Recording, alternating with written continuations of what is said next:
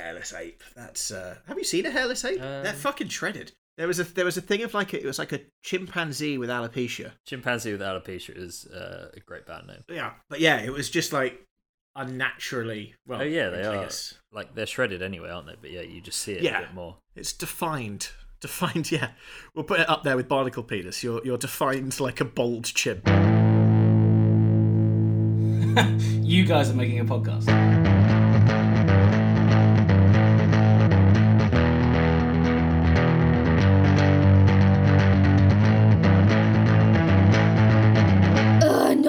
Asked for this. Welcome to the podcast nobody asked for with me, Ian Harris. And me, Graham Jones. And this week we are doing something. I'm not sure really what the build up would be for pets. Um, we are off to the petting zoo, and we're Right. going to rehome some movie animals. Not that you rehome animals from petting zoos. We're going to steal some movie animals from a petting zoo to take home and, and live on a farm with us. It's to to reference a story we are never telling on this podcast. It's dog heist all over again. so this week we are covering our top three lists of fictional pets we would like to own. The only rule we had was a couple of the ideas I threw out to Graham. He said no, I think they're too sentient, which means unfortunately Stitch is not going to be talked about. Well, I think he, yeah, Stitch has a level of autonomy that I don't think you could fairly keep him as a pet. That's fair. He's more your he's more your buddy. Yeah, and as I meant, as I said, like he can pilot. If I think if if pet or animal can pilot a spacecraft, therefore they cannot be a pet. Uh, well, dogs piloted Russian space things. Dogs. I mean, they didn't pilot them, did they? No, they but- were put in them and fired, and they never Yeah. and they never came back. That that we know of. Wait, I, I'm going to be writing my script, uh, Space Dog, very soon. Um, you, Col- you, colonized the moon. they used to have, um, or they, I don't know if they used to have, but they tried to make like pigeon guided missiles. Okay, Dick Dastardly, right? Yeah, so that that they would have like a, a map, and the pigeon would peck on what was food, but it'd be like enemy ships or something, okay. and it pecking on the map would guide the missile to the to the ship, and it would explode. There's there's quite extensive like trials of like trying to get like um miss like torpedoes and stuff on dolphins and stuff, right? As well. Yeah, there was a very famous one of I think in the Second World War, Russia trained dogs to run under tanks, and then they would blow tanks up. Yeah.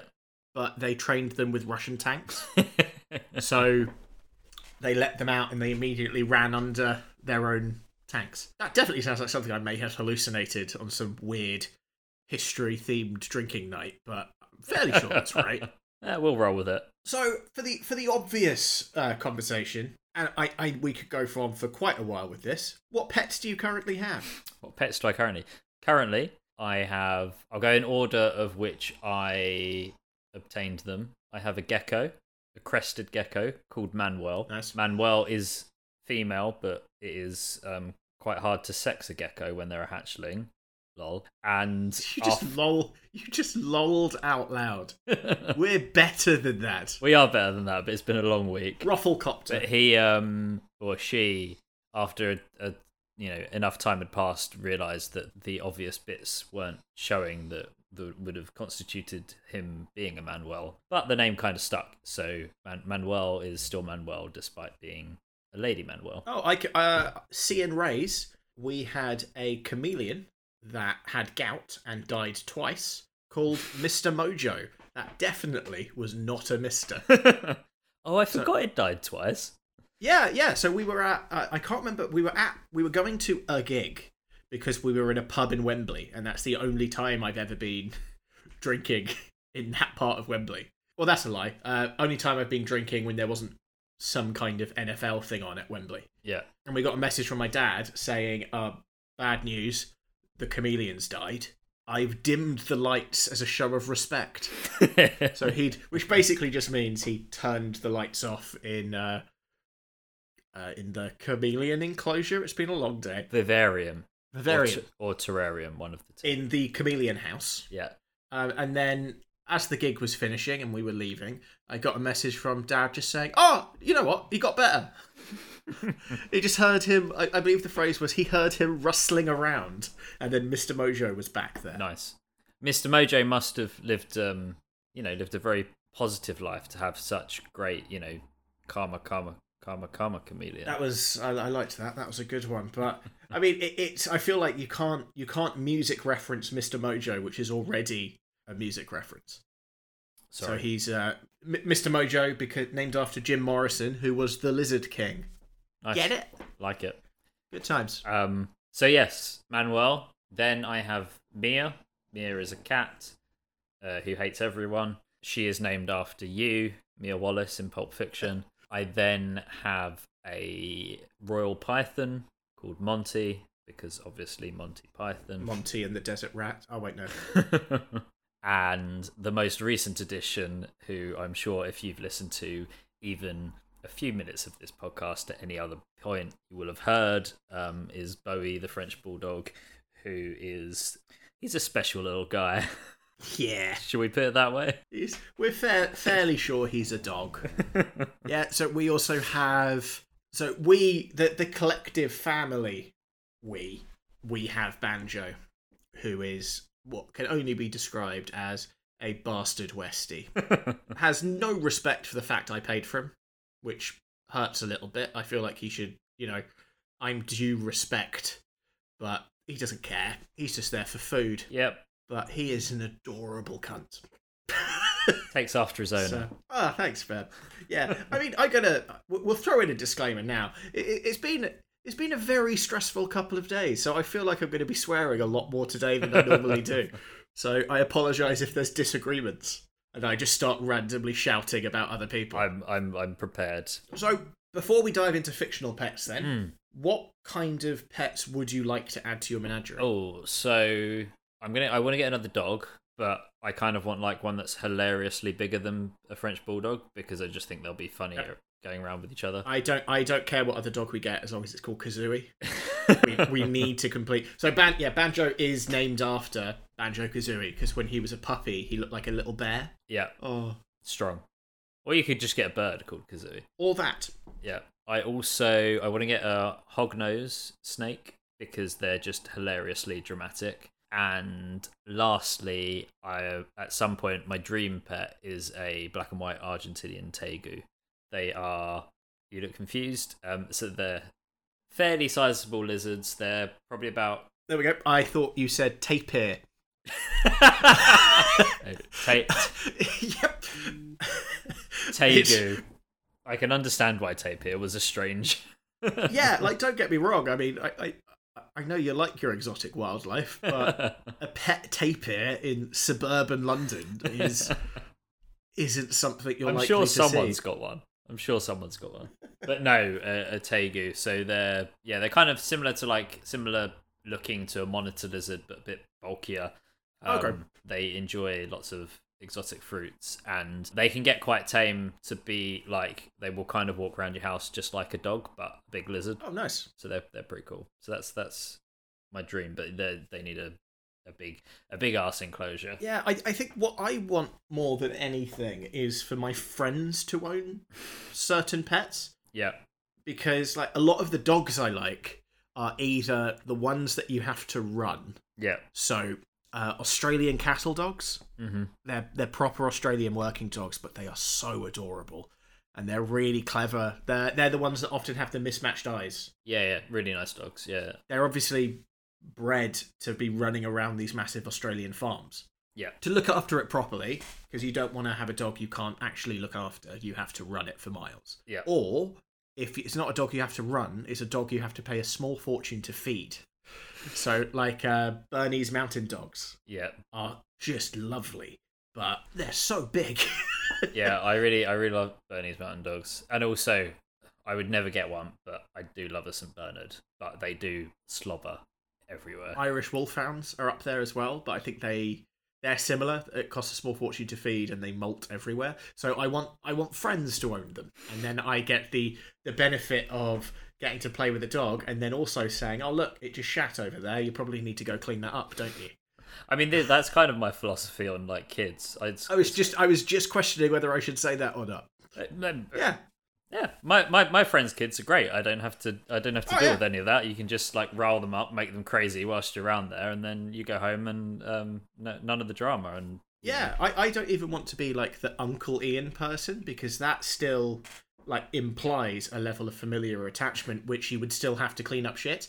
So like I, I want to be- just just be friend. So, oh, it's Ian. He's cool. He was uni friends with my dad.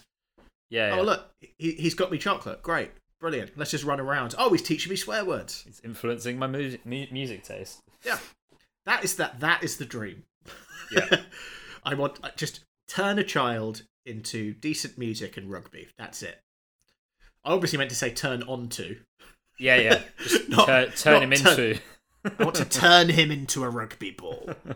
So before we we dive deeper into our fictional petting zoo, Yes. uh, I, I think it's about the time of the episode, Graham, where we talk about our movie recommendations nobody asked for. I think it is. And, and this week, again, we're going to pretend like we don't know whose it is. I believe Oh. it's you. Yay. Yes, it is. And I did remember this week. Congratulations. So this was inspired somewhat from our conversation around the um, level of sentience and autonomy. So I wanted to pick a film that that extensively features animals, but ones that couldn't make it into us having them as pets because it would just feel a little bit a little bit like I don't know, prisoner of war campy. That's probably not the right way of saying it, but you know what I mean. Like Uh, plus, plus, like prisoner of war campy sounds like you're describing a fashion. a bit of like no man's land chic. or like Ru- RuPaul 1942. so, the film that I'm going to recommend this week is 2016's, depending where you are, Zootopia or Zootropolis. Oh, nice. What was it here? Pretty sure it was Zootropolis here. I don't know why they changed it between them, not entirely sure. But it is essentially it's a Disney film, animated movie, world full of animals, and it's basically the Disney take on a buddy cop buddy cop film or a bunny cop film if if, if you prefer. You, you are so happy with that, aren't you? I'm I'm I'm always happy with anything that vaguely resembles a joke. it was a hair raising. Nice. It's a little bit it's a little bit um controversial to refer to a bunny as a as a hare. Just just gonna throw it out there. Oh damn! Yeah, my bad. If you were, if you were in Zootropolis, Mm. what animal would you want to be? That's what all the listeners are clearly shouting into their uh, speakers about. Yeah, I don't know if I if there's one I'd want to be, but given the gingerness, I'd probably end up as Jason Bateman's character, so the the red fox, because Interesting. I'm ginger, not because I'm a con artist. yeah, good point. Because because you're a fox. I don't know what I'd go for. What is a beard? Um, you've got the Idris Elba's like he's not really a, got a beard as such, but he's the big like bison thing, and he's quite you know could play front row. Yeah, all right. Yeah, Chief Bogo is his Chief name. Bogo. Yeah, I'd Yeah. go for. I, yeah, I- I'd I'd go for bison. Always a fan of the orangutans from uh, Planet of the Apes. Maybe I'll just go for that. I get thumbs that way. You could be a hairless ape.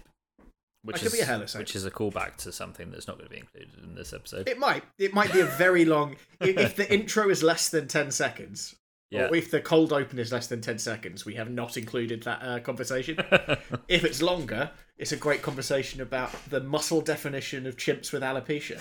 But yeah, re- really good film, really fun film. It's got a lot of, I mean, really good voice acting cast. So you've got Ginnifer Goodwin, Jason Bateman, Idris Elba, Jenny Slate, Nate Torrence, Bonnie Hunt, Tommy Chong, J.K. Simmons, Alan Tudyk, Shakira, Shakira, Shakira. Because um, Alan Tudyk is a Frozen reference. Is he? I can't. I, I don't. yeah, recall. so Alan Tudyk is Oh yeah, Duke Weaselton. Duke Weaselton. Yeah. Yeah. So yeah, that's it. Go watch Zootropolis or Zootopia, depending on where you are in the world, because it's a lot of fun. And you know, who who doesn't love a, a buddy cop Disney movie? I, very true. But if there are people out there who don't like a bunny cop Disney movie, Yeah. uh, predominantly about animals, is there any other film you might think they would enjoy instead? Um. Well, if you're not a fan of animals, then maybe this film might tickle your fancy because it involves a bear being dismembered and having someone stuffed inside of it. and that movie is Ari Aster's Midsommar. The the I'm trying to say something new. I dare you. I am. I'm trying. I'm trying to come up with something new, Ian, and we've. it's hard. The um the joyful jaunt around a Swedish cult camp whilst you're enjoying, not enjoying, whilst witnessing um the uh, devolution of a very toxic relationship, featuring predominantly bears and there's I mean there's there's quite a few animals in the feast as well, also all dead. Yeah, it's probably as far away from Zootropolis as you can get as a movie. So if if Zootropolis isn't what you're after, stick Midsommar on instead. Nice. And without without further ado, it is time for us to discuss our top three lists. I don't know why I'm phrasing this like it's the introduction to a TV show. And now we go to our top three lists of fictional pets we would like to own. Starting with myself. Uh, as the first choice, not as the pet we would like to own. I'm not doing like a weird like moon reference. Well, this The pet I would like to own is myself. you have you have buggered up my first choice now. Then You know what? I'm going to just leave that hanging and go straight into my choice. Graham, yes, I want a dragon. fair. Your choice. No, so I, when entering this, I, I immediately thought, what what fictional animal or fictional pet would I like to own? And it, it's a dragon. It it's just a dragon. I don't know if that is the Welsh side of me. I've just realised I'm wearing a rugby jersey with a dragon on as well. But dragons are badass. So then that brought the question of which dragon would I want? And there's a lot of choices to choose from. So there's any of the three from Game of Thrones. Yep. Falkor, the luck dragon from Neverending Story. But I have a feeling that would end up. Do you remember in Family Guy when Peter has a luck dragon Yep. and just drives it into the floor? I have a feeling that's what that would end up being. Uh, Smaug comes with riches, so I, I feel like I could possibly Feels feels pet like him. yeah, it feels like the good choice. Um, Sean Connery, the Norwegian Ridgeback, Hungarian Horntail, the Ukrainian Iron Belly from uh, Harry Potter, Albie the Racist Dragon, the Soup Dragon. There's a lot of dragons to choose from. Yeah.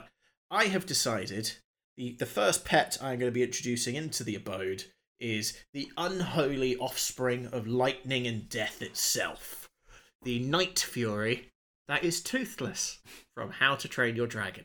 Toothless is just a bit adorable, isn't he? It's got got a funny shaped head. I've always thought. So his head is um, very Stitch-like because it turns out it was directed by the same people who did Lilo and Stitch. okay. There is a there's a lot of crossover between the two, but he was modelled on. So I just I just pulled up a picture and it's not the head as such. It's the lack of an like his his shoulders go straight into his head. There's no real defined neck. I think that's the thing that that's the, the bizarre feature. Ah, that's fair. Uh, the search Camille Chat, who is the uh, French hooker who has exactly the same thing. yep, right. yeah. Yep. So the appearance and personality of Toothless was inspired by cats, dogs, and horses, but I'm assuming those weren't fire breathing cats, dogs, and horses. There's a bit of kind of like giant salamander in it as well, but a lot of the animation style they used cats as references. So there's a great video where I think one of the animators attached like a bit of paper to a cat's tail Yeah. and then they just filmed it trying to shake it off, and they use that as a reference point in the uh, the film. Th- There's a lot he would bring to the table. So he's protective and loyal, which is something I don't get from the current pets in my life. Banjo will leave me for either anyone with food, anyone new, or just whoever else is in the room. Yeah. I mean, you you were here when I most recently um Bowie went into kennels for the day. He left the house with like he didn't even look back. Didn't give a shit No. at all. It's harder when you look back. That's why. But he uh, saves his owner's life repeatedly. Uh, apparently, the Night Fury is the, the, the cleverest dragon species in world as well. It can fly over 100 miles an hour, enhanced senses, and obviously it kind of shoots plasma and breathes fire and all that usual dragon shit. So this made me think of like, oh, maybe there are other cool dragons in the How to Train Your Dragon world, which uh, is based heavily around the island of Berk, which I didn't realise used to be Cockney rhyming slang for cunt. No, I didn't until you texted me that earlier. So it was Cockney rhyming slang of Berkeley Hunt, and that completely blew my mind. What is what is a Berkeley hunt? Do we know? What is a cunt? it's a fox hunt based out of Gloucester. Uh, okay.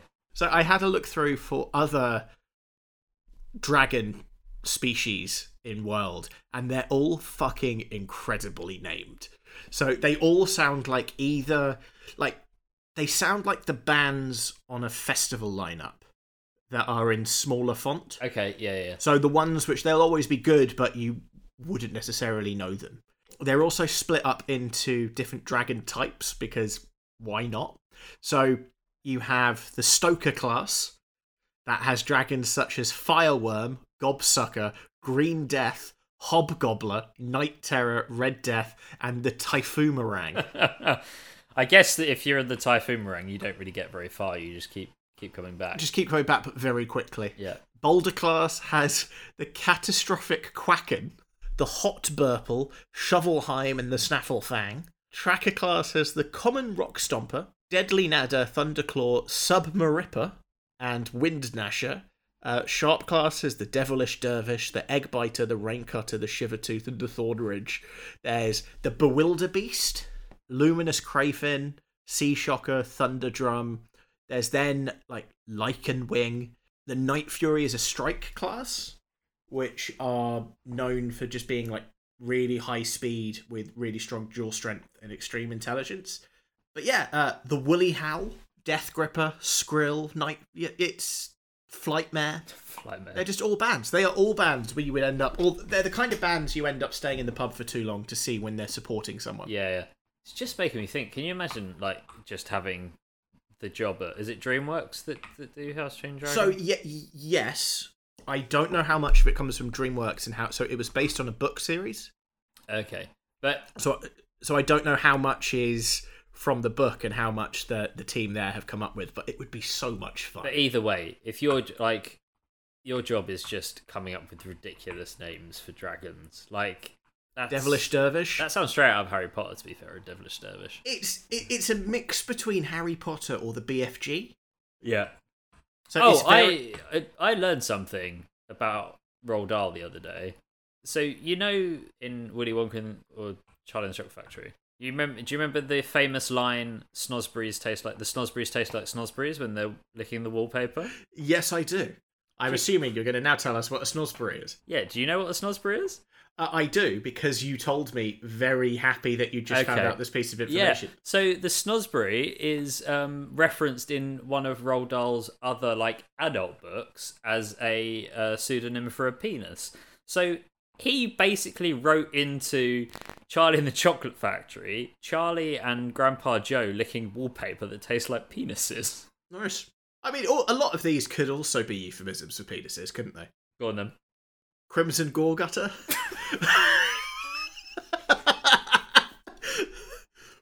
a hideous If Zippleback. you've got a hideous zippleback, you need to go to the doctor, Ian. but, but yeah, I just I just like the idea of owning a super speed, super intelligent, fire breathing dragon. Um, the, the only issue I would have is that Toothless is the last Night Fury. Right. So he's currently owned by Hiccup Horrendous Haddock III, and I'm not sure what that means in term of taking ownership of Toothless. So, do I need to beat the owner in a fight? Because if that's the case, he's a 15 year old with one leg. So, I think I could take him, I think you could. but there, there, there are morals around that. Do I then just have to out alpha a 15 year old or the dragon? I mean, yeah. It also depends how how you would train your dragon, I suppose. Well, preferably it's trained before it gets to me. I'm I'm rescuing.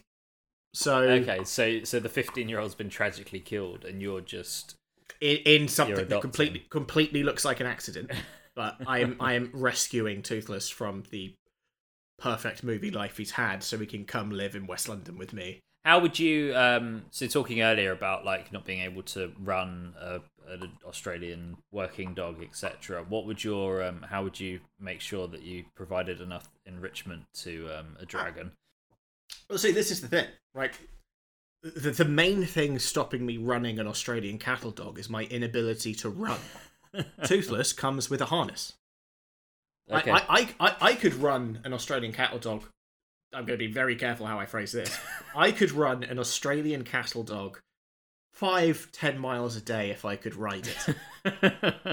if, they, if if a dog was big enough and well, let's let's not beat around the bush here, Graham. Strong enough to be able to support my body weight while it's running. okay. That's easy. That's easy to train it, or not train it. That's easy to keep it entertained and in shape. Toothless is also, you know, maybe it's like the homing pigeon thing, or we can just kind of let him fuck off and he'll come Yeah. back. Although we did reference Game of Thrones earlier, and we all know what happened there when she let them. Uh... Uh, so you're saying the last series of Toothless is going to be shit? and he's gonna get impaled. True, but I, I- I wouldn't be. There are no. I, I, I don't know if owning Toothless would then also require me to fight Vikings. Um, Like, does, does that whole lifestyle come with owning a dragon? Because you know, like if you own a dog, you end up befriending other dog owners and people walking dogs, and it's like, oh, you got a Westie too, yeah, yeah, yeah.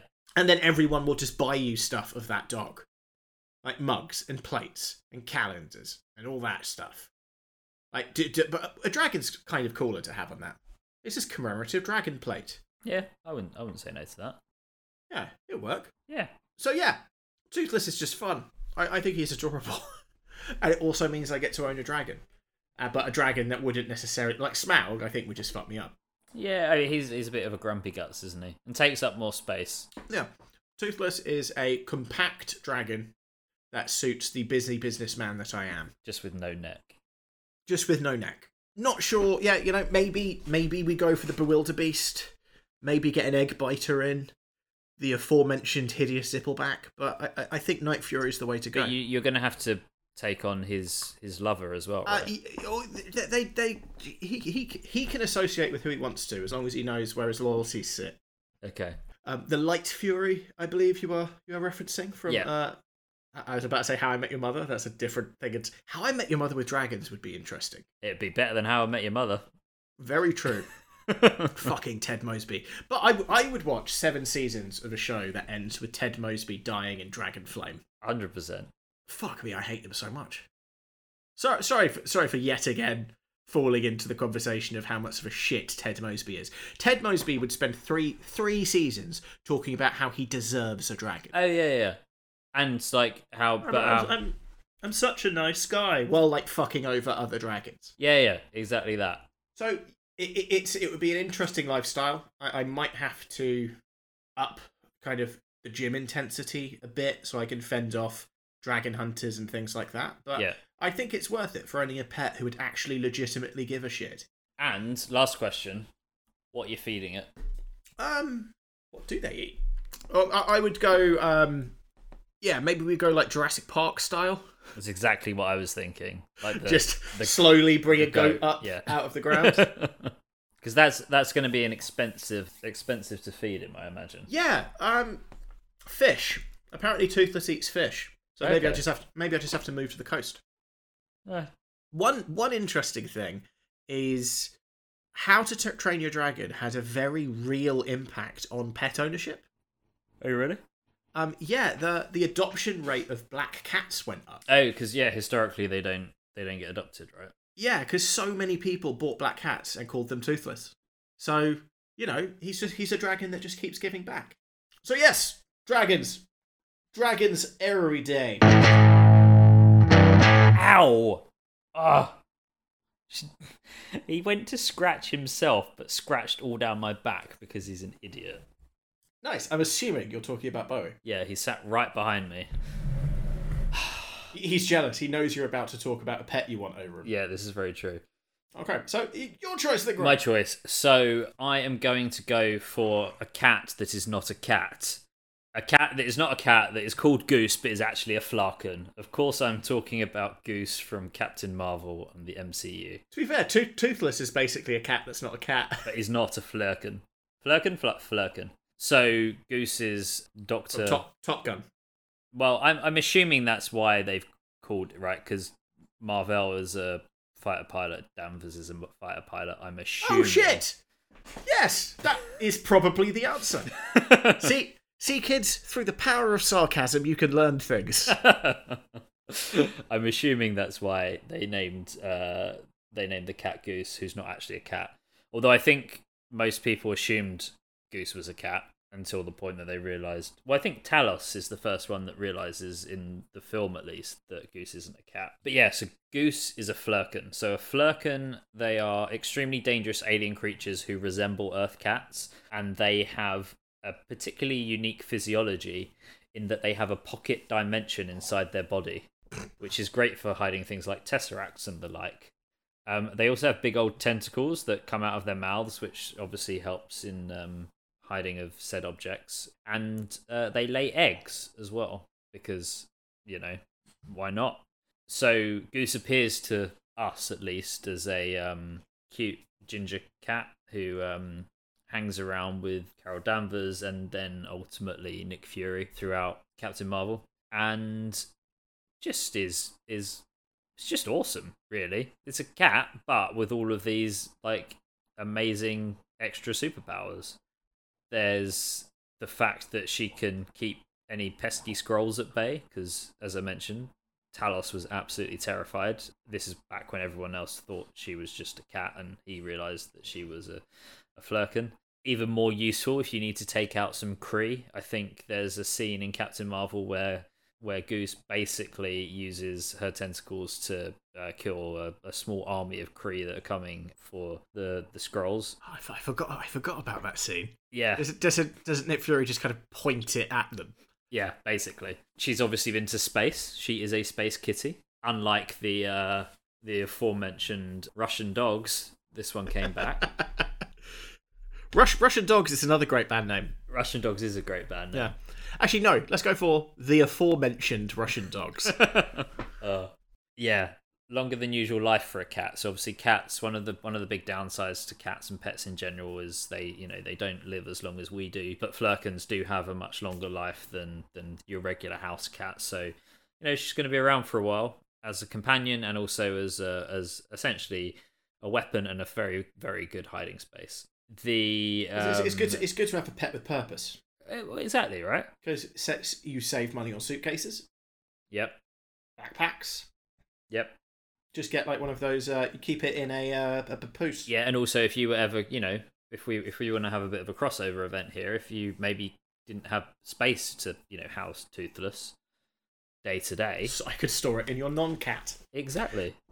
I, I could store my cat-inspired non-cat in your suitcase non-cat. Yeah, it's it, it's like the Russian doll of non-cats. I'd also like to raise non-cat as a band name. I hope someone's writing these down.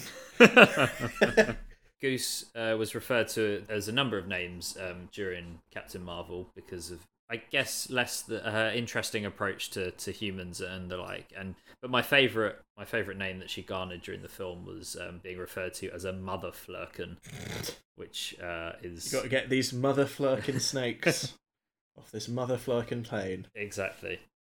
There is obviously the slight sore spot of the fact that she blinded Nick Fury, but you know if Samuel can get over it, then I think I can get over it. And obviously the you know the the aforementioned heroics more than make up for, for losing Nick Fury's eye. Plus, Nick Fury got a brand out of that, right? Like, Nick Fury was not as interesting with two eyes. Nick Fury seems like the kind of guy who would have worn an eye patch anyway. so now he has, he's just got purpose, right? Yeah. There's, there's, yeah, a, there's a exactly. reason behind it. It all makes sense. I I put it to you, Graham. Yes. That the main reason you have tried, uh, chosen this is you have a bias towards animals named after other animals. what, because of my dog? Because of your dog. Not this dog, but my old dog. Not this dog, but the old dog. Yeah. You're, of course, referring to my Cocker Spaniel as a child who was called Badger. Yep. Hermaphrodite Cocker Spaniel? Hermaphrodite Cocker Spaniel, yes. Hermaphrodite Cocker Spaniel um, called Badger. Yeah.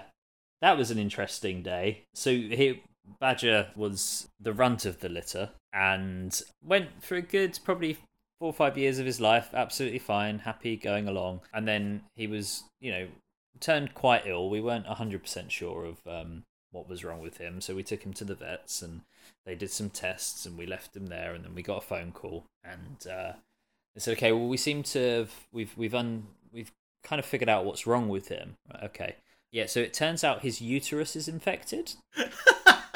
That's So, a- yeah. must must be a cocker spaniel thing. So, um, which ended up in him being taken round to a veterinary college in Potter's Bar to be operated on, and I'm fairly sure there was some kind. We signed some kind of release to have uh, to allow them to write like a paper or study about him as Oh, well. nice. So, so the famous Badger, the hermaphrodite cocker spaniel, Yeah, who was al- who was also not a cat.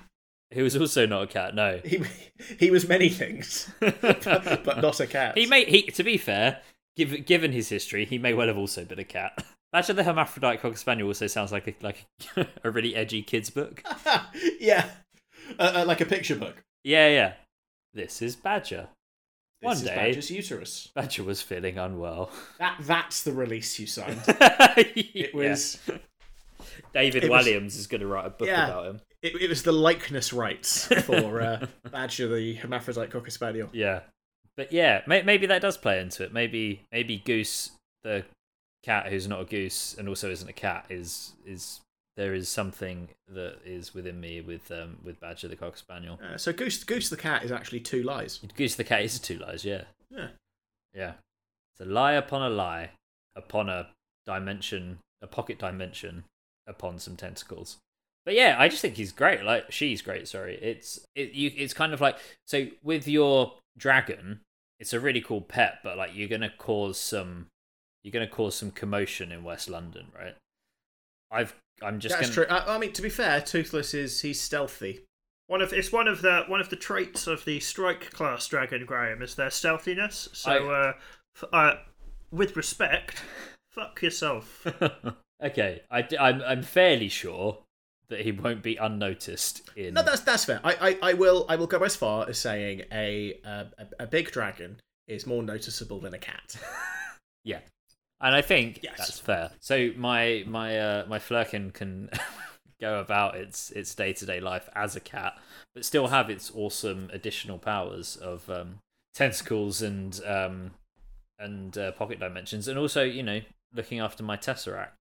Also, it turned out that apparently um, Kevin Feige has expressed interest in doing um, an MCU production focusing on Goose for Disney Plus. Um, watch the shit out of that. what uh, to explore the story in the last 20 years following Captain Marvel. So basically what's what's Goose been up to since Captain Marvel? Yeah, I mean, we we've, we have no uh, no no history or experience in this, but if, if if they need someone to write it Yep. and they want to take a complete shot in the dark, it's probably best to pick someone other than us because we'll have no idea what we're doing. Oh, we'd give it a good go though. I I feel like we would end up writing it in like all of the action would happen off screen, and all you see is just just two Flerkens talking about. Uh, so did you know that Berk is Cockney? uh, hang on, just give me a minute, and then they go off screen. You just hear a load of tentacles, Yeah. and yeah. it walks back. It's like yeah, because because Berkeley Hunt. I'd uh, do you know what? I'd watch that. Just just real real dialogue driven like Goose Goose on her deathbed recounting her past to her litter of Flerken what she's been done what she's done in the past 20 years after she regurgi- regurgitated that tesseract. Yeah, I, I I've pulled up a list of her of the of the Flerken's powers, and they sound like they would belong on our uh, small font music festival bands. uh, tentacle protrusion. It's like, oh, sorry, I, I can't see them. I'm off to see nested mouths, and then toxicity, which is like the System of a Band tribute band. System of a Down, not System of a Band. Oh shit, yeah, System of a Down tribute band, and then overwhelming cuteness, which definitely sounds like a name you'll get for like a disgustingly heavy metal band. Yeah, I like I like that. We are overwhelming cuteness. This song is called. So yeah, It works. she's a damn cute cat slash Flerken. She's loyal. Um, she's going to be around for a long time. She's going to fuck anyone up that comes at you. And that is why I would like to add Goose to the Jones menagerie. Are you coming to the pub or are you staying at home? I'm coming to the pub. Wunderbar. Uh, so next up is my choice, um, which we definitely aren't doing two days after the last one because we decided to go to the pub. So going less less draconian, Y- dragonian. Yeah, Dra- less dr- less dragony with this one, uh, as we take ourselves to the the mean streets of old New York, or the distant past of 1997. I wasn't sure what would be funnier. So we are, of course, talking about the border terrier ish dog, Seymour Asses. So Seymour Asses is Fry's dog from Futurama. Uh, it appears in season four, episode seven, Jurassic Bark, which, to be fair, is a great name. Fry meets Seymour outside of a.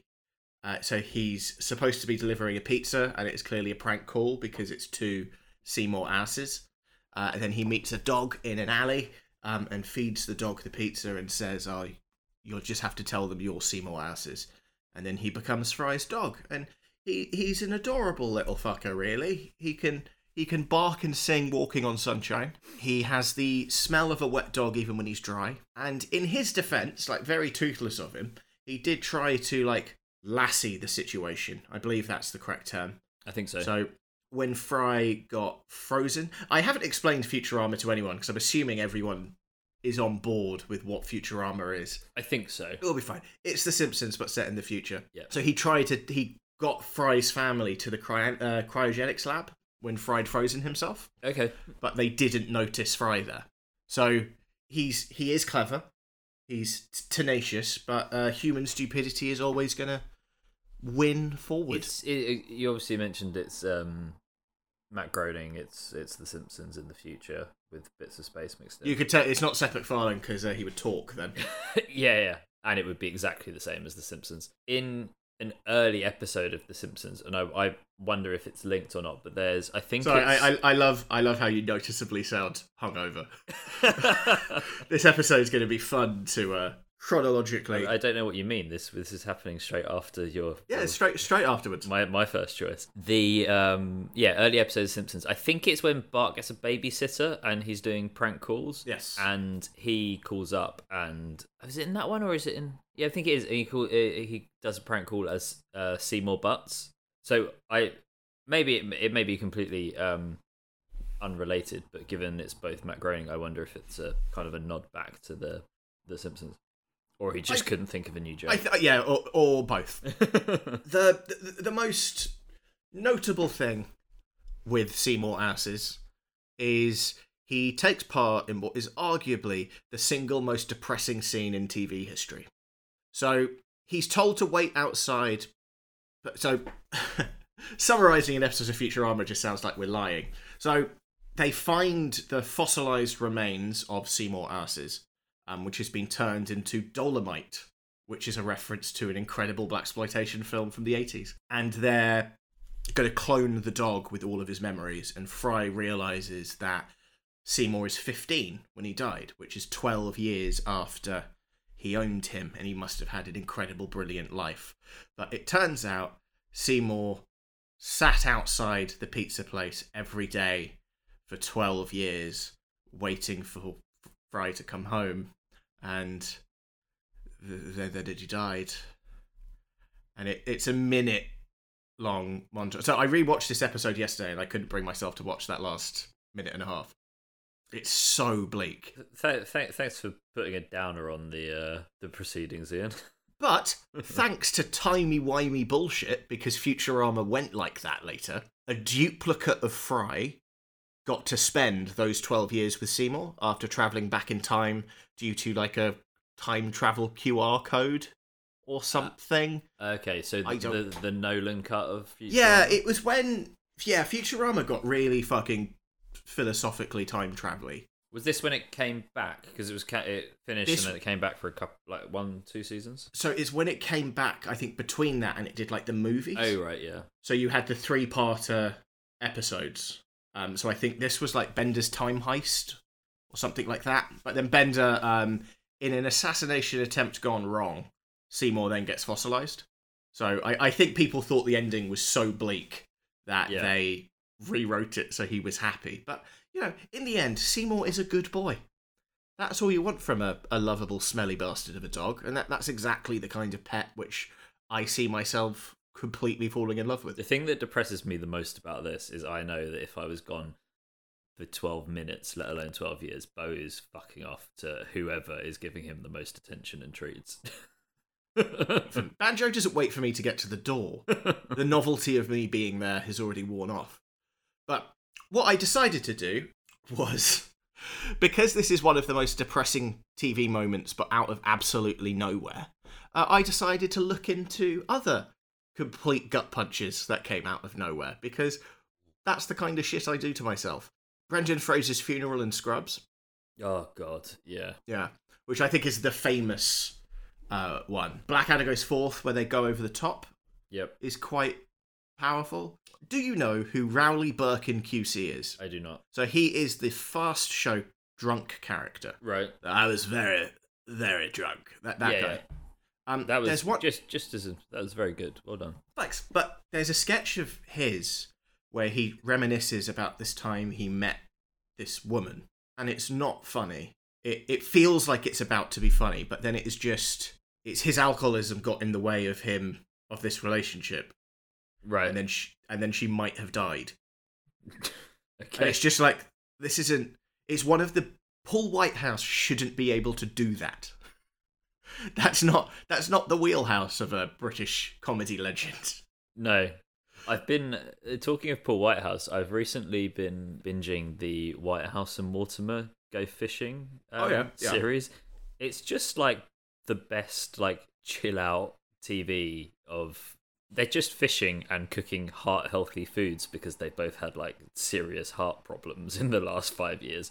But it's just so wholesome and it's it's great and I love Bob Mortimer. Yeah. This this next one isn't quite well. It's still gut punchy, but in the overwhelmingly wholesome way. So when Michael Scott buys Pam's art and says he's proud of her, Yeah. yep, that completely out of nowhere, and it was uh, paused the show for a while. The four knocks in Doctor Who. Are you aware of I'm that? not a Doctor Who fan. Yeah, I didn't think so. That's um completely. There's a prophecy basically that Four knocks is going to single his death, and he thinks he's beaten it and saved the day, and then a side character just knocks on a window, and it's all like, oh shit, this is awful. I definitely wasn't sure if you were saying Four Knox or Fort Knox. Fort Knox, yeah. Yeah. Doctor Who, yeah. So there's a heist in Fort Knox that gets really, um, really emotional. Um, and then I was having a pretty bad day, so I stopped researching because I started getting overwhelmingly sad. But instead, I started researching good shit that was happening. So, did you know Keanu Reeves secretly finances a number of children's hospitals? I don't, but that's I know. In theory, I shouldn't if he's doing it secretly. True, true. Uh, do you know what the Carlton Tavern is? No. So the Carlton Tavern is a pub in West London that was illegally demolished. So it's next to uh, land where they were building, I believe, flats. Um, and the company decided that it would be cheaper destroying the pub and paying the fines then it would go through the legal process because I think it was um, it was being discussed for being listed. Right. And instead of uh, ordering a fine, the courts ordered that they rebuild the pub brick by brick, exactly the same. That's reopened now. Nice. There was a police dog in Australia that was fired for being too friendly. Uh, it just got a job as being a greeter for the governor. Uh, Wales won the Six Nations. John Cena has over 600 Make a Wish wishes granted. I know. I know we've spoken about it before, but um, I think Guy Fieri is kind of similar on that number of Make a Wish things. Like he's just does it like fucking Yeah, all the he, he, time. he's he's he's up there, but John Cena, I think, is like I, I think he's a good hundred plus ahead of the next person. And then uh, Marcus Rashford at 23 has become the youngest person ever to top the Sunday Times giving list. Uh, he's donated 20 million pound to food, poverty, and community charities, which is a sum greater than his personal worth. yeah. I saw that the other day. Yeah, like fair fair play. And just to bring it back down, I don't know if you are aware, but Man United played in the Europa Cup final on Wednesday and they lost. You you know I'm not. Um, and Marcus Rashford didn't have a particularly good game. He was all right, but he didn't have a particularly good game. And um, in the post-match interview, said that he'd already received seventy messages of racial abuse on Twitter. Fucking hell. Yeah. See, you said that after I'd re- like read through my entire list of good shit. No, people are fucked up. Sorry, people suck. They do. Yeah. I'll. Oh, you I- know what I'll do? I'm gonna. on. I'm gonna just say another one of these, one of the list, um, and then I'll delete when I mentioned it before. just so suddenly. Well, that's a lie. I, I was just going to say Wales won the Six Nations again because I'm going to crowbar that in as often as I can over the next year. okay. If if you if because of sport you feel the need to directly message someone and say anything, let alone racial abuse, you are the worst type of cunt, and the world is a better place without you. It's it's the same as as the people who sending like the death threats to the Captain America guy in Hmm. Falcon and the Winter Soldier because they didn't Yeah. like him as Captain America. It's like, what is wrong with mm-hmm. honestly? What is wrong with people? Which is why we need more Seymours and less. Which British is why we yeah, which is why we need more people like Seymour, the people who are willing to just. He's just yeah, he's just a great dog. It just keeps coming back to he is a good boy. He is the best. boy. He is the goodest of good boys. But he's just so I, I was very close to doing so Doug from Up, obviously. But I think the I don't want to really know what a dog thinks about me. Like that that yeah. it, it- it's adorable right up until it suddenly won't be. It will be horrifying. But Seymour, he's just he's the closest I feel to a. For me, it's the perfect encapsulation of what a dog is. It's a smelly bastard who loves you. So, we were initially going to have two Futurama pets until I realised that my Futurama pet was breaking my own rules about the sentiency and autonomy of, of the animal slash alien in question. But we do have a similar crossover with Futurama in that we're going from a dog to a, a big a big dog. Big dog. But also, to be fair, Oh, and the reason why is because I was going to pick Nibbler. I realised I Yeah. didn't even just say that. yeah, Nibbler Nibbler allowed himself to be a pet, so I, I think there might have been a bit of leeway, but There- not enough that I wouldn't. It would not have been our top three because I would Oh, been yeah. a prick about it. Absolutely, and you have every right to be. We, we set these. Graham, you set these fucking rules. so yeah, in a in a in a moment of of haste, I I was trying to think. Okay, well, who who do I replace Nibbler with? And yeah, as I said, a big dog. Um, and the biggest of dogs is And he managed to do that in the time it took me to talk about Seymour Asses. That definitely wasn't done over another nondescript time that may have taken place between picks. yeah, exactly that. Yeah, We should have we should have gone out of our way just to sound completely different. yeah. I mean, Uh, I kind yeah. of have. Anyway, I, lo- I love these dogs. Big dog. big dog. Yeah, so we're going to Westeros. That was your that was your nickname. I'm making that work. Well, big dog. Over to you for the next choice, big dog. yeah, off to Westeros, and we are going to hang out with Ghost. So Jon Snow's direwolf from uh, Game of Thrones. For, for a moment, I thought you were talking about the White Walkers. Nice. Not sentient. Could you? Oh, we could have done a zombie pet. Could have done a zombie pet. Yeah. There's a Billy Connolly play. Uh, there's a film called Fido. Okay. where Billy Connolly plays. It's a world where zombies are kept as pets. Uh, Nick Frost in um, Nick Frost kind of becomes a pet. Yeah. At the end In- of well, not even in Shaun of the Dead and everything he's in with Simon Pegg. Really, I mean, I'm fairly sure he is just Simon Pegg's pet. we were watching uh, talking about Nick Frost yesterday because I don't think he gets the credit he's warranted. No, I, I really like Nick Frost, and I actually don't. I don't mind Simon Pegg as a writer and and like the things he's in, but I, I once made the mistake of following Simon Pegg on Twitter, and he's the most miserable bastard in the world. And I was just, I just no, go away, please. Yeah, no, it, it, it's Nick Frost. Frost always seems to get credit as being part of a double act, but not outside of it. yeah, And he also doesn't get the credit for being as big a part of that double act as. I think people think being the stupid, funny one is easy. yeah, yeah. But yeah, we mainly got around to him because we talk about fighting with my family, and he's fucking incredible in it. He's very, very good at fighting my family. Go times. Anyway, do you just want to start this bit again? well, obviously, So we Westeros, yeah. West Westeros to Nick Frost. Well, It's you know, cold, yeah, yeah, yeah. it's cold. so yeah, uh, he's a direwolf. Direwolves are badass. So they typically live north of the wall. So you know, first first major plus for living in West London is he'll be used to the terrible weather um, around these parts. We had hail here on Monday, and it's nearly June.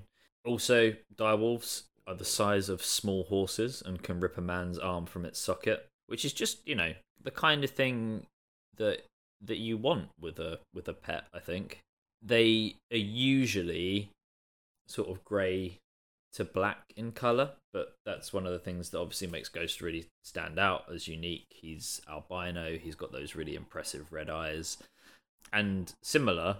And I don't think this comparison has ever been made before, but Ghost is similar to Seymour asses in the fact that No, that, that comparison has not been made before. that they're extremely, extremely loyal to their masters and will basically fuck anyone up that tries to tries to attack them. yeah, because when when Jon Snow uh, went back in time and just lived his life out before he got frozen, Yeah. uh, Ghost waited for him. Well, Ghost did wait next to his body after. Spoiler alert for anyone that hasn't seen Game of Thrones yet. After Jon Snow's murdered and Hmm.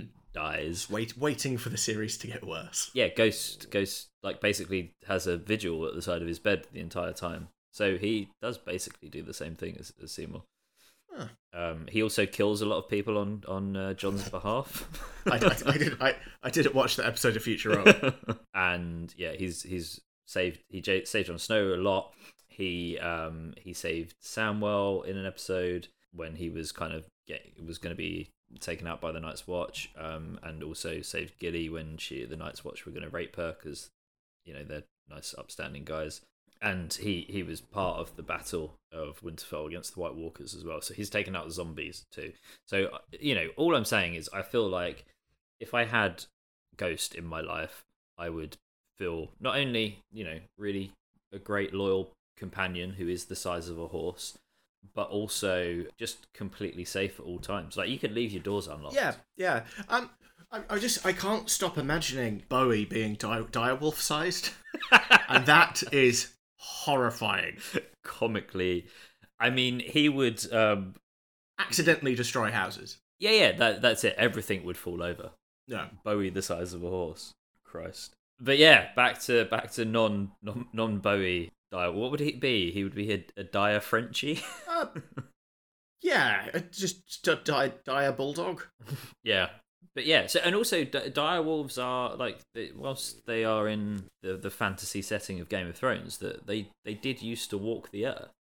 So dire wolves inhabited the Americas um, about 1.8 million years ago to about as recently as 10,000 years ago, and they were sort of chilling around the same times as mammoths and saber-toothed tigers, and basically Gi- that gi- giant sloths. Were my favourite one. Yeah, They were the only creature that could naturally spread avocado because because they had massive anuses. Oh, I thought you meant like spread it on toast. Uh, yeah, that as well. They they big big claws. They used to D- they, designed, evolved to spread avocado on toast. yeah, yeah, and they uh, they set up like the the little hipster sloth avocado on toast joints. Yeah, but uh, they because they were they're the only animal, no one else turned up, and that's why they went extinct. Just with their little like man buns in their um. yeah. Hey, hey, don't knock man buns. It keeps my hair out of my face. but yeah, mammoth, saber-tooth tigers, giant sloths, and they were equipped obviously for su- surviving the like hi- harsh ice ages. But turns out when things got cooler and smaller mammals were able to function, being a big old bastard wasn't very helpful because you couldn't move around very quickly and catch prey. Yeah, no, I I, I face that problem daily. I'm a bi- I'm a big old bastard in a small old bastard's world. it's a good job that you don't have to catch your food, is what I'm saying. Oh God, yeah. It's uh, well, that, that's what you know.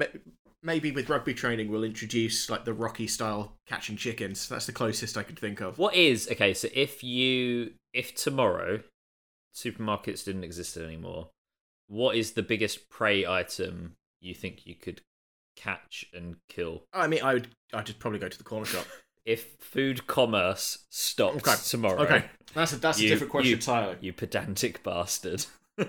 and you had to rely on your smarts. Oh yeah, yeah. Oh look, look at me trying to support small business. Fuck me, right? um, okay, biggest biggest prey animal I think I could I could kill. Barehanded, or can I fashion tools? yeah, you can fashion. You can fashion tools. well, I mean, the real question is, can I fashion tools? um, um, and we'll we'll say hypothetically speaking, we're not in we're not in West London, so there's more plentiful wild. Like you're not. Oh, it's it not would like just- the only thing I can get hold of is a badger and a fox. if if if it was around here, it would just be me descending on a petting zoo, and that's that's not not something kids need to see. Just paint yourself up in like the Braveheart war paint. just charging at the goat enclosure. Um, I, I get sheep, sheep. Sheep would be easy. I, I could kill a cow. With your bare hands. Yeah, you just need to get get get behind it. As long as you can Cow and headlock. for our I was gonna say for our listeners who can't see, for everyone, um, I don't know if you've ever mimed strangling a cow to death before, but I'd recommend it. Yeah, you just need to like up under the. It'd kind of be like a rodeo as it, as it goes out. yeah. I think I could kill a cow. Okay. Uh, I could, and then fashion tools, which would be even easier. Out of the cow. Well, I'd kill something small. So I would, I would, I would kill a sheep. Right. Fashion tools out. I mean, I could also just fashion tools out of a stick. You could do. I don't know if you could kill a cow with a stick though. I could kill a cow with a stick. I, I, I could say that with uh, as as aggressively as I want because there's no way we're ever going to be able to prove this unless we go to like some banana republic somewhere or something like that. No, I, I think they only sell polos there because it's a clothes shop. Let's see what you did there. My brain went straight to the mints and I got very confused. Do you know the Um, polo holes? Yeah, but I also I'm not convinced that they are the polo holes. That's not what happens with a polo. Oh no, no, n- not in the slightest. But they used to come in the giant polo, Yeah, yeah. which they then had as the witch's, uh, the Hitcher's eye in uh, Mighty Boosh. Yes, yeah, yeah. Ah, good times. This is obviously where this conversation was going to go after I just discussed killing, killing a cow with weaponry fashioned from the carcass of a sheep. I do like the idea that you've gone. I don't know if you've ever. There was a book that came out a long time ago. Well, not that long ago, probably about 15 years ago. it's not, I'm not talking about like classical literature or anything, or like the writings of Ulysses The Penguin Classic. and the Homer. Yeah.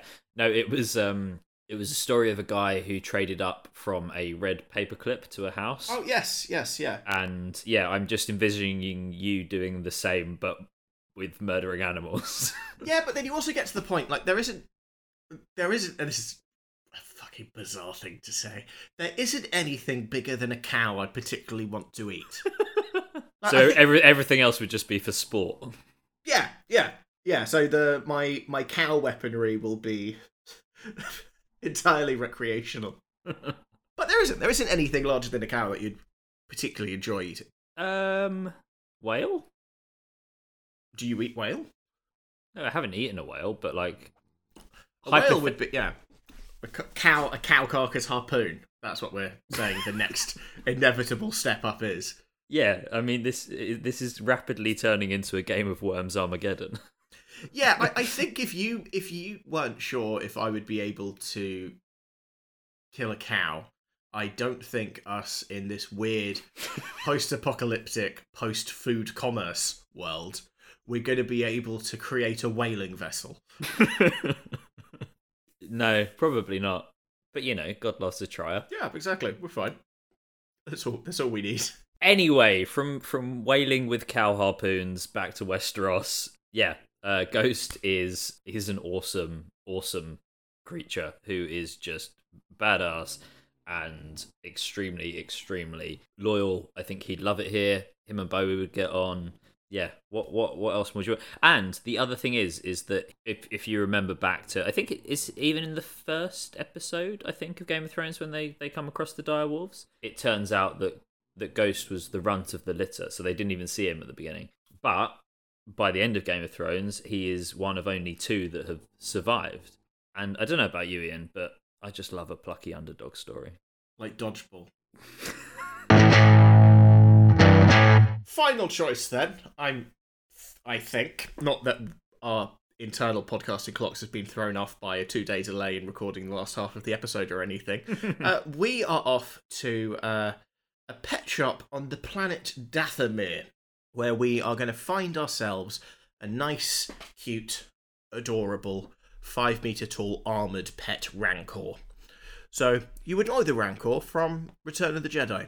Mm-hmm. Is the the monster that lives underneath Jabba's palace. It's his pet that he feeds people to. It's not the one. It's not the Sarlacc. That's a different one. I don't want a Sarlacc. I want a Rancor. Well, just out of interest, what what should be for the Sarlacc? Um, I, I, I, I, I don't think it's as cuddly. No, I suppose No. not.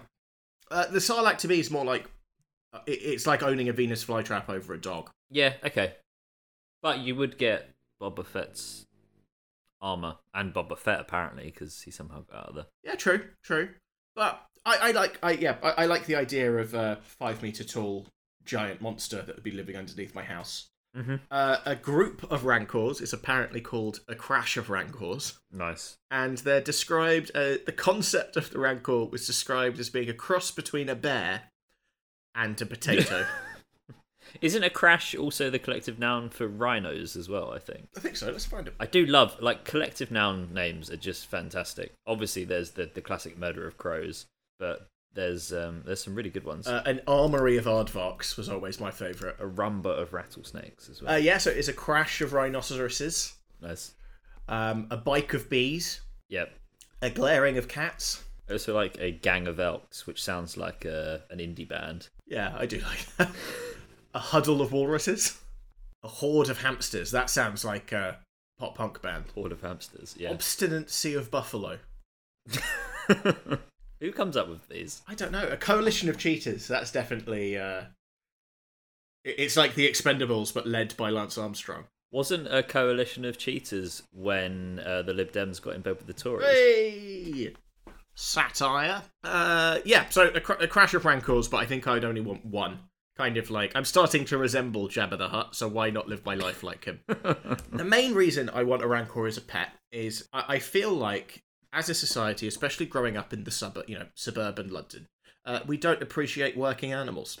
There are many occasions in my life where having a rancor to be able to feed people to would have been beneficial. I don't. I don't think I. I'm thinking of having the trapdoor to the rancor be kind of the at the, Door- front door. Just, just the doorbell. Yeah, yeah, fuck 'em. We'll have the social doorbell, and then you know, like, uh, if you're delivering flyers or leaflets, please click here. Or it, it, or if the dude that dropped your um your McDonald's coffee comes back. Oh yeah, fuck that guy. so uh, it's, it's, I'm sure it's happened to a lot of people. Uber Eats now won't refund us straight away because we have asked for too many refunds, which is a direct response to their drivers being too shit. But yeah, so the, the obvious next stage from here was figuring out the costs associated with owning a Rancor. So I don't think I have to count with food because I will I will just be feeding people to him. That's a subject for a different episode. But luckily for us, Pirate Alan also works in construction. A man of many talents. Man of many talents. Uh, not fantasy football, though. so I got to have a hypothetical conversation with him, and he mentioned a couple of things you would have to factor in for um, building a Rancor dwelling basement, which is a conversation that exists. So you'd have to check for kind of structural integrity and undermining and things like that. So you'd need to reinforce uh, the foundations of your house. Oh, I thought with undermining you meant you know just really chastising the rancor every now and then, just Yeah, to so keep, there's keep him good- angry. I'm going to get sonar speakers put into his enclosure. you're not you're not a real rancor. All the other rancors laugh at you. I re- I really wanted a sarlacc. You'll do. You're no Seymour asses. I might call the rancor Seymour asses though, just as a reference, because that's 100% the kind of shit I would do. you would need to um, combat things like him burrowing through walls and stuff. So you might also have to reinforce just basically everything you own. Yeah. Soundproofing. To be fair, having a French bulldog, I've had to reinforce everything I own. Yeah, so Uh, that's before we factor in the dire French bulldog you'll be looking to get. yeah. Um, you need an access corridor, so you could actually go visit the Rancor. A way of cleaning it without being eaten, which is not something I factored in. So maybe a kind of like a you'd want a cage within the enclosure that like like crate training. I, I would crate train the Rancor.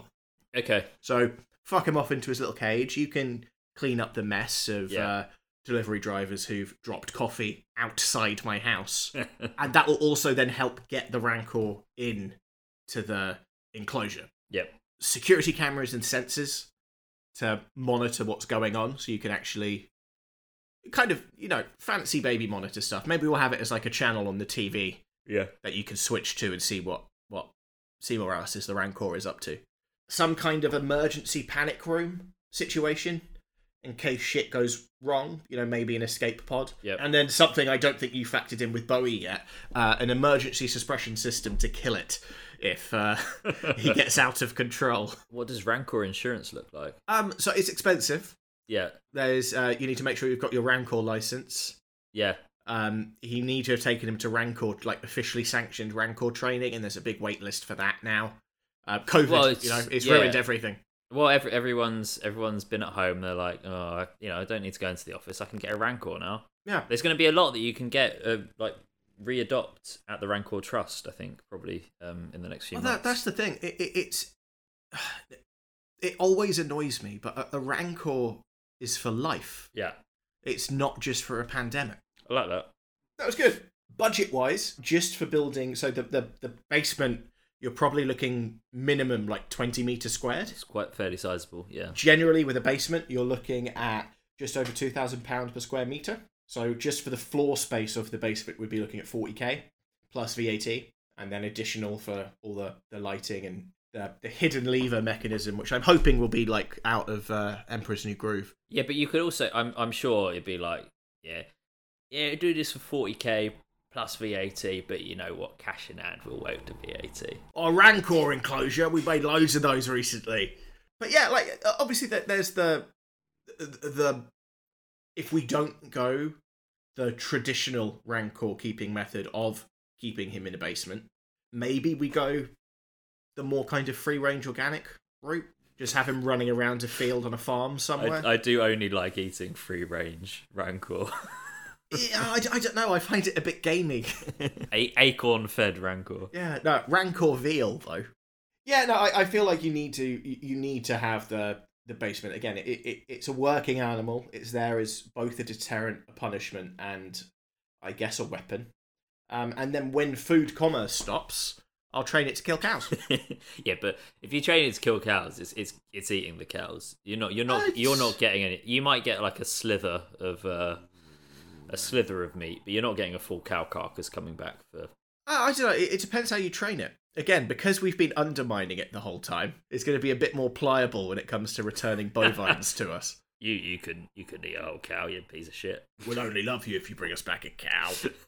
or, or maybe we, we get him like, all right, so you you fuck off and get a cow for you. Yeah. Just make sure we get a pig. Okay, fair. Yeah, it's, it it just works. What? So what? One of the things with pets, Yes. I, I know you've you've spoken about him as a working animal, but I don't know if you know it's.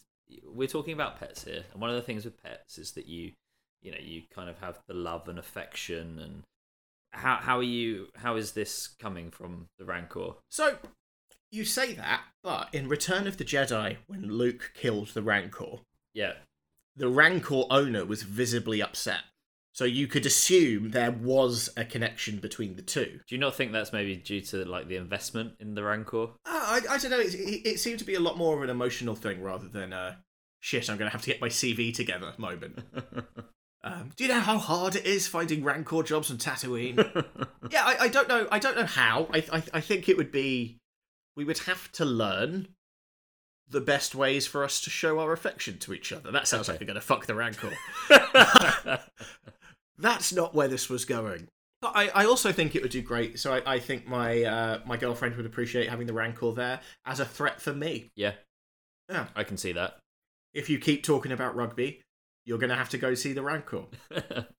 and also, so there's a lot to choose from in the Star Wars universe. I think if I was going to take something, I'd probably have gone with the Wampa. I think he's a, I think he's a, a cool, Yeah.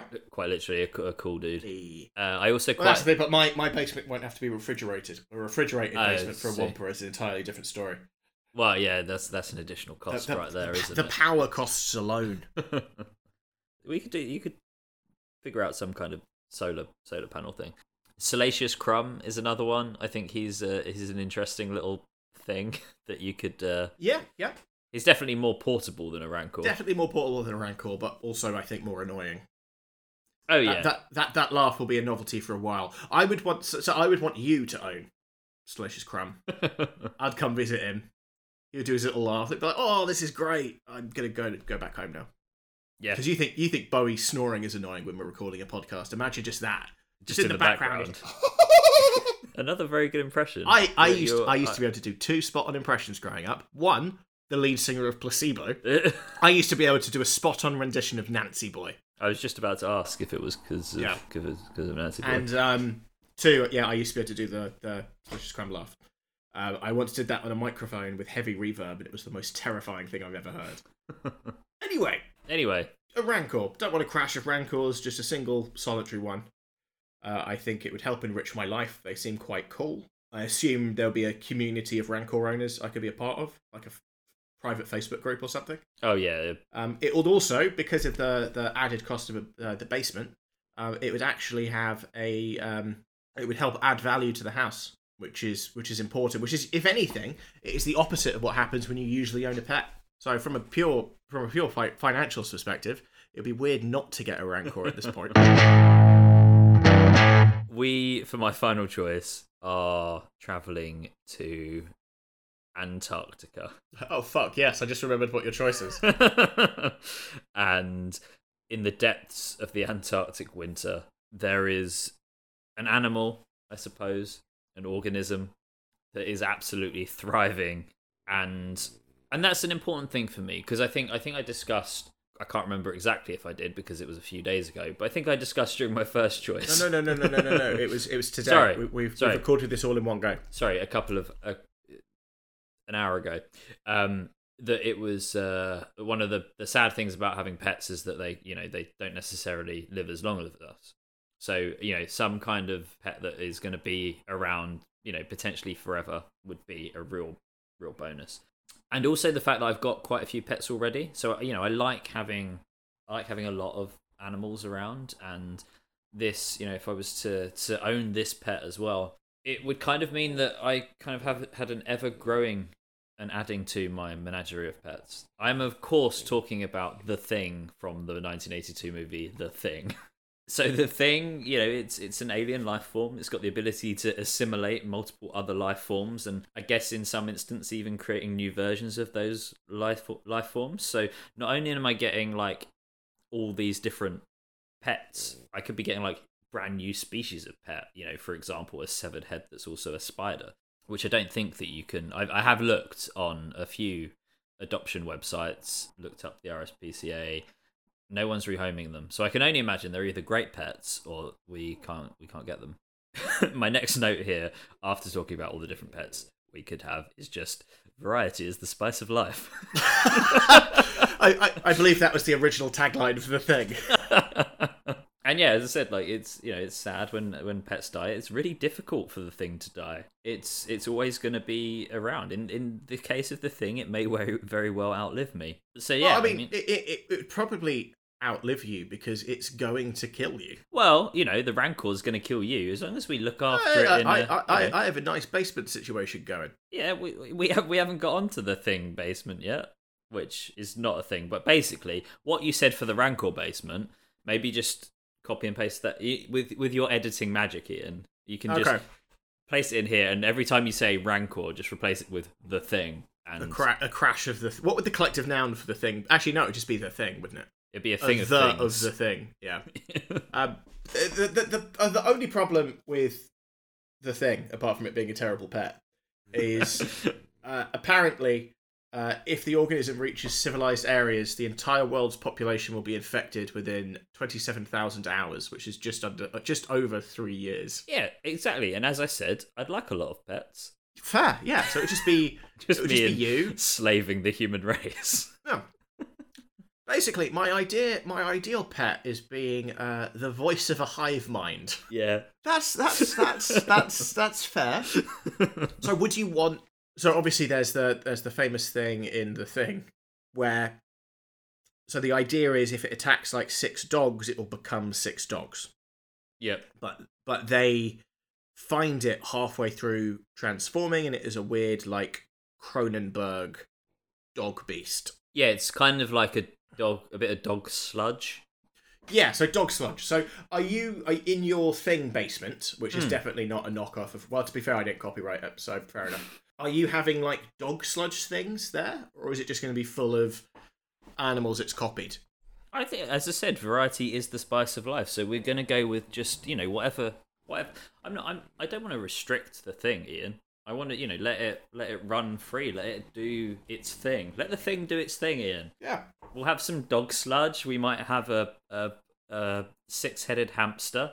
some kind of head spider. It's great. Well, obviously the head spider. I mean, Yeah. So yeah, so free free range again, organic the thing. organic the thing. Yeah, yeah. Well, obviously because if I'm going to enslave the human race, it does need to it does need to roam roam free.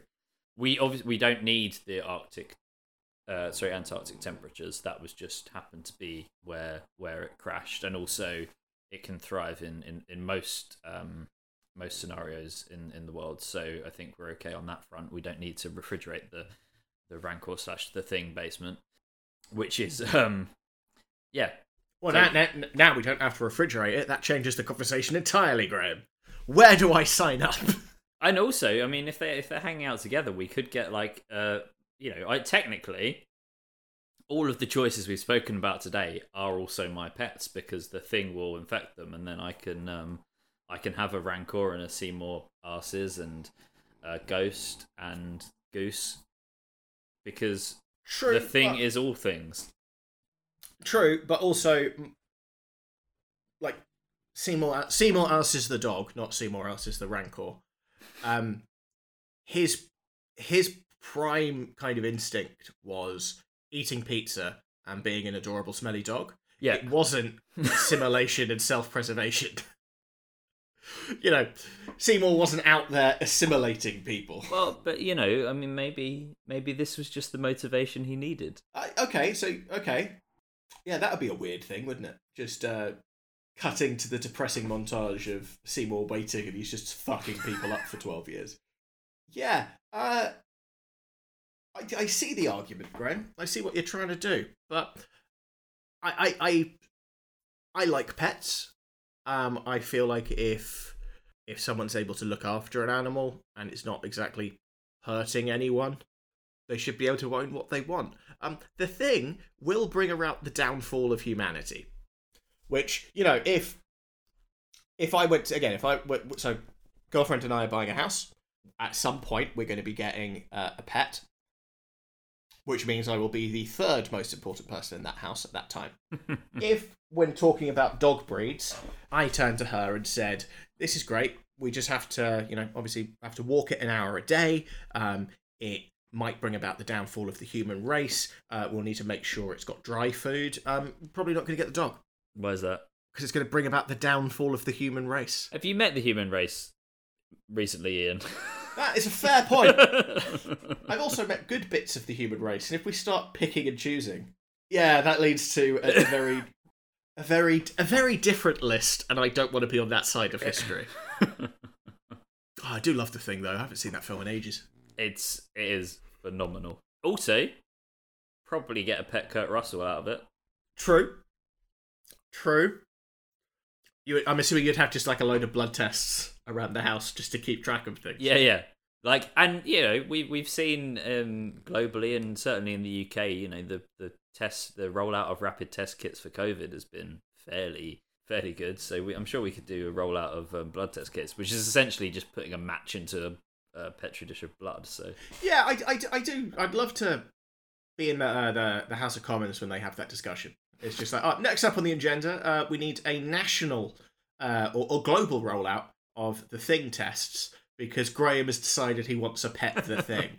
uh, okay. yeah. So I'm assuming I, I was gonna say, I'm assuming we can't take this much further. the thing as a pet, which also is all other things in the known world as a pet, um, including all previous choices here.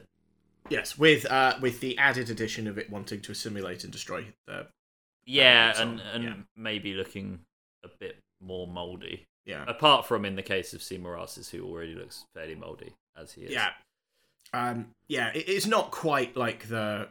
I, I I would get the argument more if you were say going for like Ditto from Pokemon or something like that. Just a cute little shapeshifter, not a.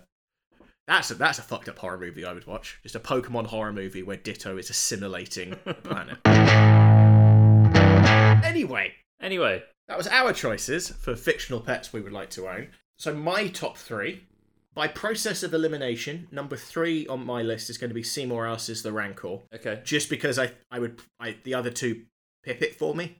So number two, I think I would go Toothless, fire breathing dragon. You can ride around, you know, it's just great. And then number one, I, I think arguably one of the best screen dogs in Seymour Asses from Futurama. It's like I said before, it is everything everything you love about dogs. And Yeah. and he is a good boy.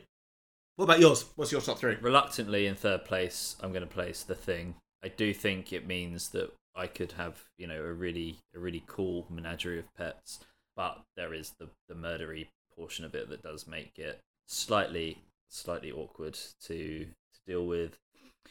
Second place, uh, it's a tough one between these two. I think I'll go second place, Goose from Captain Marvel. She obviously looks like a cat and acts like a cat most of the time, but the, I guess the added uneasiness. You just like animals that unexpectedly have tentacles.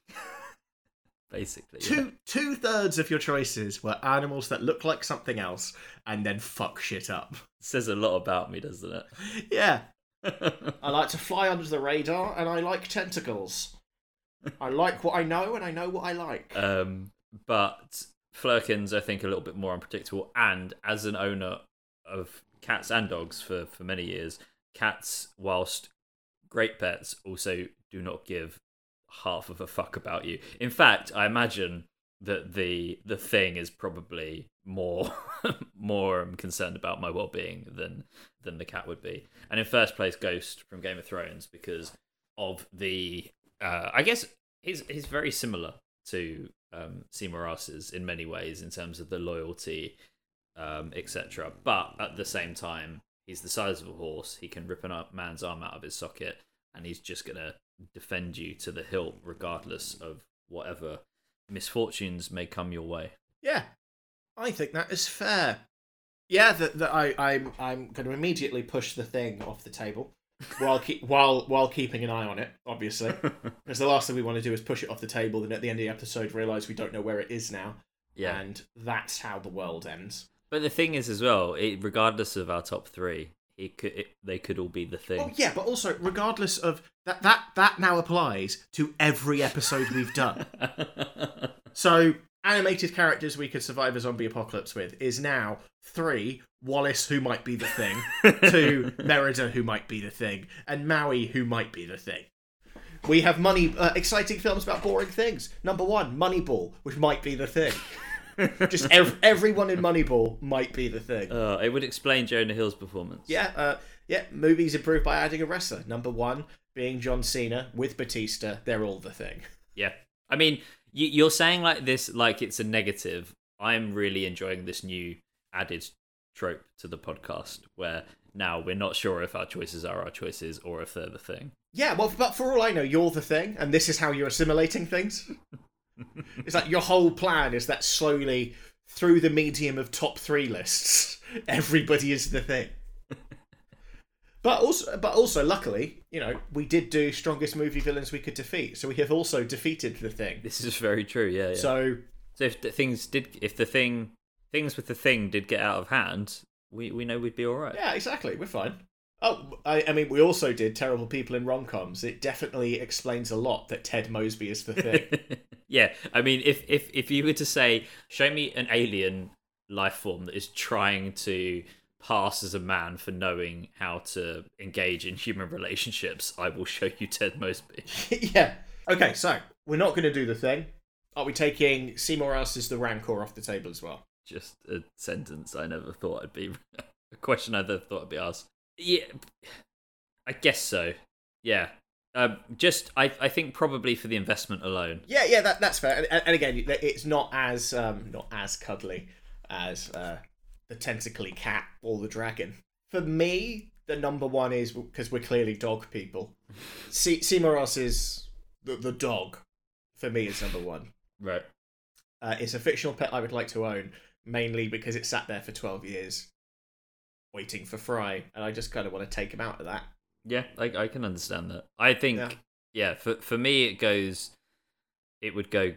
I would pick Ghost ahead just because of the extra like benefits of the the murderiness that he he brings to the table. Not you know not. I'm not talking. Um, That that is a phrase that is going to come bite you in the ass at a court date someday. in the sense. Graham, did, did you just say? Uh, did you use the phrase "the added benefit of murderiness"? in in the sense of protecting me and my friends and loved ones um, not indiscriminate murderiness. I'm not an advocate of indiscriminate murderiness. Just if we were in a situation where you know we were in danger ghost would would protect us. And he'd protect you as well because i'd let him know you were a good upstanding fellow. All right, that, that's that's fair. and I so uh, but I agree. I think those two in so, in some way, shape, or form, the the dogs are at the top top two, and then in third place, I would bring Toothless in because I just feel that whilst you can hide anything you want inside Goose, which is a weird thing to say, Dragon. there it's yeah. It's the it's the transport. It's the um if you've got some marshmallows and want to make some s'mores. Yeah, It's. And I apologise in advance to all of our cat owning listeners. I would. Toothless is the closest I would get to wanting to own a cat. I It's mean a, dra- a, a dragon that the animators modelled on a cat. My I, I have I've always grown up with cats. I love cats, and I think I'll probably always have a cat.